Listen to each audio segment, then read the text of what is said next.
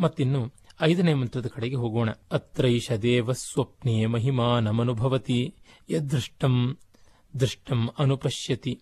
ಶ್ರುತಂ ಶ್ರುತಮೇವಾರ್ಥಂ ಅನುಶೃಣೋತಿ. ದೇಶದಿಗಂತರೈಶ್ಚ ಪ್ರತ್ಯನುಭೂತಂ ಪುನಃ ಪುನಃ ಪ್ರತ್ಯನುಭವತಿ. ದೃಷ್ಟಂಚ ದೃಷ್ಟಂಚ ಶ್ರುತಂಚ ಶ್ರುತಂಚ ಅನುಭೂತಂಚಾನನುಭೂತಂಚ ಸಚ್ಚಾ ಸಚ್ಚ ಸರ್ವಂ ಪಶ್ಯತಿ ಸರ್ವಃ ಪಶ್ಯತಿ. ಇದರ ತಾತ್ಪರ್ಯ ಹೀಗಿದೆ. ಸ್ವಪ್ನದಲ್ಲಿ ಮನಸ್ಸು ತನ್ನ ಮಹಿಮೆಯನ್ನು, ತನ್ನ ಸೃಷ್ಟಿಯ ವೈಭವವನ್ನು ತಾನೇ ಅನುಭವಿಸುತ್ತದೆ. ಈ ಮುನ್ನ ಇಂದ್ರಿಯಗಳ ಮೂಲಕವಾಗಿ ಮನಸ್ಸು ಯಾವುದನ್ನು ನೋಡಿತ್ತೋ, ಯಾವುದನ್ನು ಕೇಳಿತ್ತೋ, ಅದನ್ನೇ ನೋಡುತ್ತದೆ, ಅದನ್ನೇ ಕೇಳುತ್ತದೆ. ಮತ್ತೆ ಬೇರೆ ಬೇರೆ ದೇಶ, ಬೇರೆ ಬೇರೆ ಕಾಲಗಳಲ್ಲಿ ಯಾವ್ಯಾವುದನ್ನೆಲ್ಲ ಅನುಭವಿಸಿತ್ತೋ, ಅದನ್ನೇ ಮತ್ತೆ ಅನುಭವಿಸುತ್ತದೆ. ಹೀಗೆ ನೋಡಿದ್ದು ನೋಡದೇ ಇರುವುದು, ಕೇಳಿದ್ದು ಕೇಳದೇ ಇರುವುದು.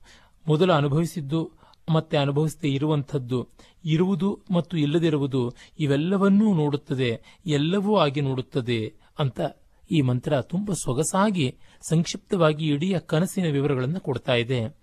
ಕನಸಿನಲ್ಲಿ ಏನಾಗುತ್ತದೆ? ಮನಸ್ಸು ಬಿಟ್ಟು ಮತ್ತಾವುದೂ ಇರುವುದಿಲ್ಲ. ಅಂದರೆ ಎಲ್ಲ ಇಂದ್ರಿಯ ವ್ಯಾಪಾರವು ಸ್ತಬ್ಧವಾಗಿರುತ್ತದೆ. ವಸ್ತುತಃ ಇಂದ್ರಿಯಗಳೆಲ್ಲ ಇದ್ದೂ ಇಲ್ಲದಂತೆ ಆಗಿರುತ್ತವೆ. ಕಾರಣ, ಅಲ್ಲಿಗೆ ಮನಸ್ಸಿನ ಸಂಪರ್ಕ ಇರುವುದಿಲ್ಲ. ಆಗ ಮನಸ್ಸು ಕಣ್ಣಾಗಿ ಕಿವಿಯಾಗಿ, ಬಾಯಾಗಿ, ಚರ್ಮವಾಗಿ, ಮೂಗಾಗಿ ಎಲ್ಲ ಇಂದ್ರಿಯಗಳ ಕೆಲಸವನ್ನು ತಾನೇ ಮಾಡಿಕೊಂಡು ಹೊರಗಿನ ಜಗತ್ತಿನ ವಿಷಯ ಪ್ರಪಂಚ ಅಂತ ಯಾವುದಿದೆ, ಅದೆಲ್ಲವನ್ನ ತನ್ನೊಳಗೆ ತಾನೇ ನಿರ್ಮಾಣ ಮಾಡಿಕೊಳ್ಳುತ್ತದೆ. ಅಂದರೆ ಸ್ವಾರಸ್ಯವನ್ನು ಕಾಣಿರಿ. ಪಂಚಭೂತಗಳು. ಪೃಥ್ವಿ, ಅಪ್, ತೇಜೋ, ವಾಯು, ಅಗ್ನಿ ಅಂತ ಐದುಂಟು. ಮತ್ತು ಪಂಚ ತನ್ಮಾತ್ರಗಳು. ಗಂಧ, ರಸ, ರೂಪ, ಸ್ಪರ್ಶ ಮತ್ತು ಶಬ್ದ.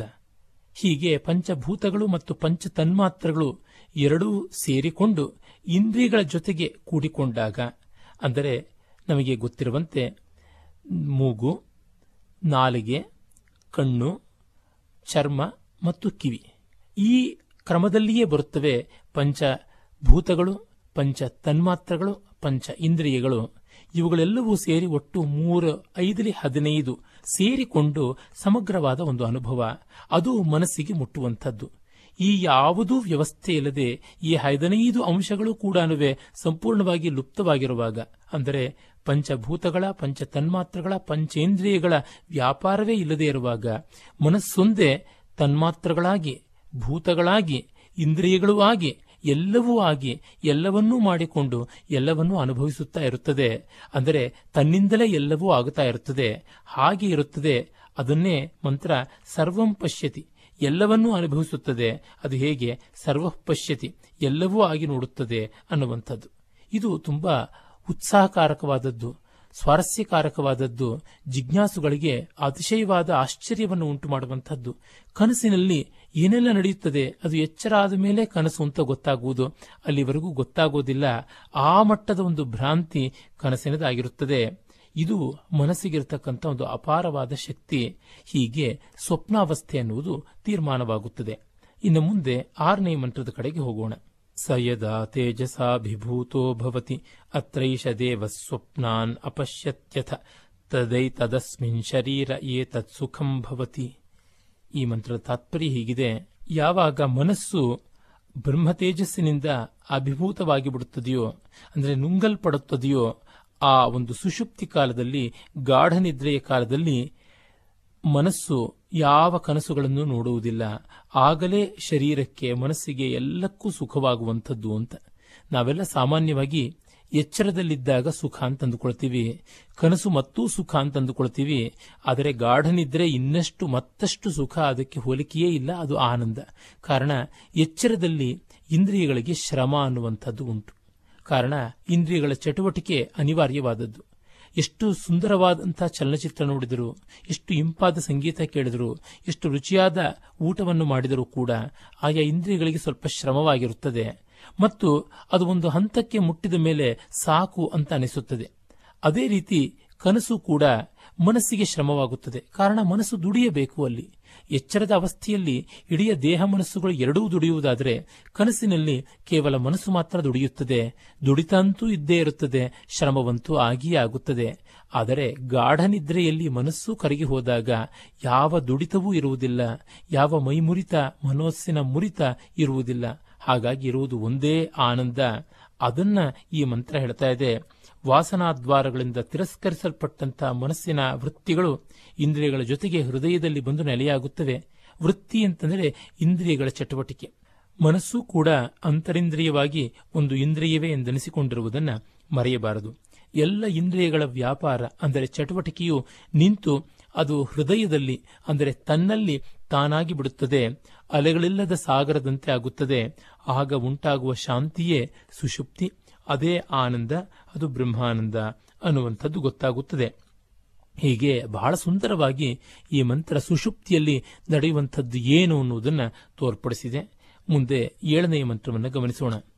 ಸ ಯಥಾ ಸೋಮ್ಯವಯಾಂ ಶಿವಾಸೋ ವೃಕ್ಷಂ ಸಂಪ್ರತಿಷ್ಠಂತೆ ಏವಂ ಹವೈ ತತ್ಸರ್ವಂ ಪರ ಆತ್ಮನಿ ಸಂಪ್ರತಿಷ್ಠತೆ ಅದ್ಭುತವಾದ ದೃಷ್ಟಾಂತವನ್ನ ಇಲ್ಲಿ ಉಪನಿಷತ್ ದ್ರಷ್ಟಾರ ಕೊಟ್ಟಿದ್ದಾನೆ. ಒಂದು ಕಾವ್ಯವೇ ನಿರ್ಮಿತವಾಗಿದೆ. ತಾತ್ಪರ್ಯ, ಈ ವಿಷಯದಲ್ಲಿ ಒಂದು ದೃಷ್ಟಾಂತ ಇದೆ. ಅಪ್ಪ ಸೌಮ್ಯ, ಕೇಳು. ಪಕ್ಷಿಗಳು ತಾವು ವಾಸ ಮಾಡುವಂತಹ ವೃಕ್ಷದ ಕಡೆಗೆ ಹೋಗಿ ಹೇಗೆ ಸಂಜೆ ಹೊತ್ತಿಗೆ ಸೇರಿಕೊಳ್ಳುತ್ತವೆಯೋ ಹಾಗೆಯೇ ಎಲ್ಲ ಇಂದ್ರಿಯಗಳು ಪರಮಾತ್ಮನಲ್ಲಿ ನೆಲೆಯಾಗುತ್ತವೆ ಅಂತ. ಗಾಢ ನಿದ್ರೆಯಲ್ಲಿ ಏನಾಗುತ್ತದೆ ಎನ್ನುವುದನ್ನು ಈ ಮಂತ್ರ ಹೇಳ್ತಾ ಇದೆ. ಸುಷುಪ್ತಿ ಕಾಲದಲ್ಲಿ ಅವಿದ್ಯೆ, ಕಾಮ ಮತ್ತು ಕರ್ಮಗಳಿಂದ ಉಂಟಾಗಿರುವ ಶರೀರೇಂದ್ರಿಯ ವ್ಯಾಪಾರಗಳೆಲ್ಲ ಕೂಡ ಶಾಂತವಾಗಿಬಿಡುತ್ತವೆ ಎಲ್ಲ ಉಪಾಧಿಗಳು ಕಳೆದು ಹೋಗುತ್ತವೆ. ಈಗ ಒಂದು ಸ್ವಲ್ಪ ವಿವರಣೆ ಬೇಕು. ಅವಿದ್ಯೆ ಅಂದರೆ ಮೂಲಭೂತವಾಗಿರ್ತಕ್ಕಂಥ ಅಜ್ಞಾನ ಅಂತ. ಅಂದರೆ ಸತ್ತನ್ನ ಅಸತ್ತಾಗಿ, ಅಸತ್ತನ್ನ ಸತ್ತಾಗಿ ಗ್ರಹಿಸುವಂಥ ಅವಿವೇಕ. ಇದು ಹೇಗೆ ಬಂತು? ಯಾವಾಗ ಬಂತು? ಎಲ್ಲಿಂದ ಬಂತು? ಇದೆಲ್ಲ ಪ್ರಶ್ನೆಗಳು ಉತ್ತರಕ್ಕೆ ಸಿಗುವಂಥವಲ್ಲ.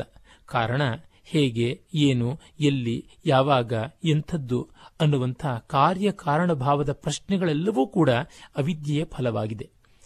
ಹಾಗಾಗಿ ಅವಿದ್ಯೆಯ ಫಲವಾದಂಥ ಕಾರ್ಯಕಾರಣ ಭಾವದ ವಲಯದಲ್ಲಿದ್ದುಕೊಂಡು ಅವಿದ್ಯೆಯನ್ನು ಕುರಿತು ಪ್ರಶ್ನೆ ಎತ್ತುವುದಂತಂದರೆ ಎಂದಿಗೂ ಉತ್ತರ ದಕ್ಕದಂಥ ವ್ಯವಸ್ಥೆಯೇ. ಅದು ಅವ್ಯವಸ್ಥೆ. ಹೀಗಾಗಿ ಅದರ ಬಗೆಗೆ ನಾವು ಯಾವ ರೀತಿಯಾಗಿ ಯೋಚನೆ ಮಾಡಿದ್ರೂ ಬಗೆಹರಿಯುವಂಥದ್ದಲ್ಲ. ಕಾರಣ ಇಷ್ಟೇ ಅವಿದ್ಯೆಯ ವಲಯದಲ್ಲಿದ್ದು ಅವಿದ್ಯೆಯನ್ನು ಪ್ರಶ್ನೆ ಮಾಡುವುದು ಅಸಾಧ್ಯವಾದದ್ದು. ಒಂದು ಭಾಷೆಯನ್ನು ಬಳಸುತ್ತಲೇ ಆ ಭಾಷೆಯನ್ನು ಬಿಡುವುದು ಹೇಗೆ ಸಾಧ್ಯವಾಗುತ್ತದೆ? ನಾವು ದೇಹದಲ್ಲಿದ್ದುಕೊಂಡೇ ದೇಹವನ್ನು ಧಿಕ್ಕರಿಸುವುದು ಯಾವ ರೀತಿ? ಇದು ಬಂದಿರುವಂತಹ ಕಷ್ಟ. ಅಂದರೆ ಕಾರ್ಯಕಾರಣ ಭಾವಗಳ ದೇಶಕಾಲ ಸ್ವರೂಪವುಳ್ಳಂಥ ಈ ಜಗತ್ತಿನೊಳಗಿದ್ದುಕೊಂಡು ಕಾರ್ಯಕಾರಣ ಭಾವಕ್ಕೆ ಅತೀತವಾದದ್ದನ್ನು ನಿರ್ವಚನ ಮಾಡುವುದು ತುಂಬಾ ಕಷ್ಟ. ಅದಕ್ಕಾಗಿಯೇ ಈ ಅವಸ್ಥಾತ್ರಯ ಪ್ರಕ್ರಿಯೆ ಇರುವಂಥದ್ದು. ಅವಸ್ಥಾತ್ರಯ ಪ್ರಕ್ರಿಯೆಯಲ್ಲಿ ಕಾರ್ಯಕಾರಣ ಭಾವಕ್ಕೆ ಅತೀತವಾದಂಥ ಒಂದು ಸ್ಥಿತಿ ಇದೆ. ಅದು ಸುಷುಪ್ತಿ ಅನ್ನುವುದು ಅನುಭವದಿಂದ ಗೋಚರವಾಯಿತು. ತರ್ಕಕ್ಕೆ ಇದು ನಿಲುಕುವಂಥದ್ದಲ್ಲ. ಕಾರಣ, ತರ್ಕ ಕಾರ್ಯಕಾರಣ ಭಾವದಲ್ಲಿ ವಿಶ್ರಾಂತವಾದದ್ದು. ಸಾಮಾನ್ಯವಾಗಿ ಲೋಕದಲ್ಲಿ ತರ್ಕವನ್ನು ಮಾಡಿದ ಮೇಲೆ ನಮಗೊಂದು ಅನುಭವ ಬರುತ್ತದೆ. ಆದರೆ ಆ ಅನುಭವ ವಿಷಯಜನ್ಯವಾದಂಥ ಅನುಭವ. ಉದಾಹರಣೆಗೆ ಹೇಳುವುದಿದ್ದರೆ, ದೂರದ ಬೆಟ್ಟದಲ್ಲಿ ಹೊಗೆ ಕಾಣಿಸಿಕೊಳ್ತು ಅಂದರೆ ಅಲ್ಲಿ ಬೆಂಕಿ ಇತ್ತು ಅಂತ ನಾವು ಊಹೆ ಮಾಡ್ತೀವಿ ಹೀಗಾಗಿ ಬೆಂಕಿ ಮತ್ತು ಹೊಗೆಗಳ ಸಾಹಚರ್ಯವನ್ನ ಮಿಕ್ಕ ಕಡೆಗೆ ನೋಡಿರುವುದರಿಂದ ಇದು ಬಂದದ್ದಾಗಿದೆ. ಅಂದರೆ ಲೋಕದಲ್ಲಿ ಬೇರೆಡೆ ಬೆಂಕಿ ಹೊಗೆ ಒಟ್ಟಾಗಿರುವುದನ್ನು ಕಂಡು ಹೊಗೆ ಇದ್ದಲ್ಲಿ ಬೆಂಕಿ ಇದೆ, ಆ ಕಾರಣವಾಗಿ ಇಲ್ಲಿ ಹೊಗೆ ಇರುವುದರಿಂದ ಬೆಂಕಿ ಇದೆ ಎನ್ನುವ ಊಹೆಯನ್ನು ಮಾಡುತ್ತೇವೆ. ಹೀಗೆ ಇದನ್ನು ಅನುಮಾನ ಅಂತ ಹೇಳ್ತೀವಿ. ಅನುಮಾನ ತರ್ಕದ ಮುಖ್ಯವಾದ ಲಕ್ಷಣ. ಅನುಮಾನವನ್ನ ಇನ್ಫರೆನ್ಸ್ ಅಂತ ಕರೆಯುವುದು ನಮಗೆ ಗೊತ್ತೇ ಇದೆ. ಈ ದೃಷ್ಟಿಯಿಂದ ಕಂಡಾಗ ಇಂದ್ರಿಯಗಳ ಮೂಲಕವಾಗಿ ನಾವು ಗ್ರಹಿಸಿದ್ದನ್ನು ಕಾರ್ಯಕಾರಣ ಭಾವಕ್ಕೆ ಒಳಪಟ್ಟದ್ದನ್ನು ಲೋಕಾನುಭವ ಅಂತ ಹೇಳ್ತೀವಿ. ಆದರೆ ಸುಷುಪ್ತಿಯ ಅನುಭವ ಲೋಕಾನುಭವ ಅಲ್ಲ. ಈ ದೃಷ್ಟಿಯಿಂದ ಲೋಕಾನುಭವ ಆಗುವುದಕ್ಕೆ ಸಾಧ್ಯವೇ ಇಲ್ಲ. ಕಾರಣ, ಅದು ಲೋಕದಲ್ಲಿದ್ದಾಗ ಆಗಿರುವ ಅನುಭವ ಅನ್ನುವುದು ಎಚ್ಚರದಲ್ಲಿ ಮಾಡ್ತಾ ಇರುವ ಊಹೆಯೇ ಹೊರತು ನಿದ್ರೆಯಲ್ಲಿದ್ದಾಗ ಅಲ್ಲ. ನಿದ್ರೆಯಲ್ಲಿದ್ದಾಗ ನಮಗೆ ಈ ಜಗತ್ತಿನ ಯಾವುದೇ ಅರಿವಿಲ್ಲ, ಕಾರ್ಯಕಾರಣ ಭಾವಗಳು ಇಲ್ಲ, ದೇಶಕಾಲಗಳು ಇಲ್ಲ. ಕಾರಣ, ನಿದ್ರೆ ಮಾಡುವಾಗ ಎಲ್ಲಿ ಮಲಗಿದ್ದೇವೆ ಅಂತ ಗೊತ್ತಿಲ್ಲ, ಎಷ್ಟು ಹೊತ್ತು ಮಲಗಿದ್ದೇವೆ ಅನ್ನೋದು ಗೊತ್ತಿಲ್ಲ. ಮಾಡುವ ಮುನ್ನ ಎಲ್ಲಿ ಮಲಗಿದ್ದೇವೆ? ಮಲಗುತ್ತಾ ಇದ್ದೇವೆ, ಎಷ್ಟು ಹೊತ್ತಿಗೆ ಮಲಗುತ್ತಾ ಇದ್ದೇವೆ ಅನ್ನುವುದೆಲ್ಲ ತಿಳಿಯುತ್ತಾ ಇರುತ್ತದೆ. ಎದ್ದ ಮೇಲೆ ನಮಗೆ ಇದುವರೆಗೆ ಎಲ್ಲಿ ಮಲಗಿದ್ದವು, ಮತ್ತು ಎಷ್ಟು ಹೊತ್ತು ಮಲಗಿದವು ಅನ್ನುವ ಊಹೆಯನ್ನು ಮಾಡಿಕೊಳ್ಳೋದಕ್ಕೆ ಅವಕಾಶವಾಗುತ್ತಾ ಇದೆ. ಆದರೆ ಆ ಅನುಭವದ ಕಾಲದಲ್ಲಿ, ಅಂದರೆ ಅದರ ವರ್ತಮಾನ ಸ್ಥಿತಿಯಲ್ಲಿ the present tense of deep sleep ಅಂತ ಏನು ಹೇಳ್ತೀವಿ? ಸುಷುಪ್ತಿಯ ವರ್ತಮಾನಿಕ ಸ್ಥಿತಿಯಲ್ಲಿ ದೇಶಕಾಲಗಳ ಹಂಗೇ ಇರಲಿಲ್ಲ. ಇದು ಗಮನೀಯವಾದಂಥ ಅಂಶ. ಈ ದೃಷ್ಟಿಯಿಂದ ಕಂಡಾಗ ನಮಗೆ ಗೊತ್ತಾಗುತ್ತದೆ, ಅದು ಅತ್ಯಂತ ಅಲೌಕಿಕ ಮತ್ತು ಕಾರ್ಯಕಾರಣ ಭಾವಾತೀತ. ಈ ಕಾರಣದಿಂದಲೇ ಅವಿದ್ಯೆ ಅನ್ನುವಂಥದ್ದು ಮೊದಲಿಗೆ ಈ ಜಗದ್ವ್ಯಾಪಾರಗಳಿಗೆಲ್ಲಕ್ಕೂ ಮೂಲ ಕಾರಣ.